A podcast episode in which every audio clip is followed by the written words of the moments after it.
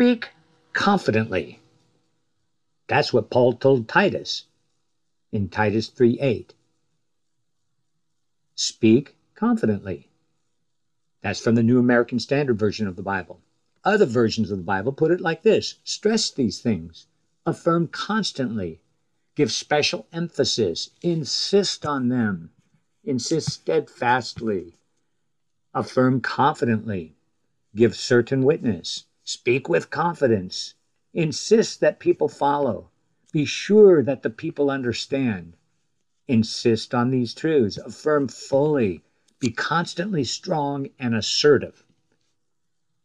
Of all the Bible translations and paraphrases I read, one distills the essence of this truth contained in each version with this great verse. I want you to put your foot down, take a firm stand on the matters, so that those who have put their trust in God will concentrate on the essentials that are good for everyone. That's the message version of that chapter and verse. Put your foot down, take a firm stand.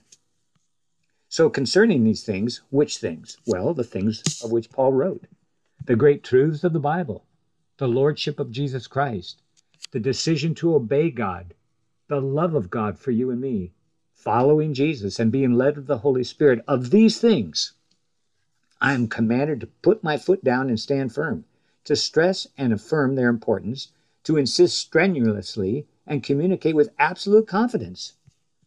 Before I can stand, I must put each foot on the ground. Before I can take a stand, I must put my foot down. As for me and my foot, we will stand on Christ.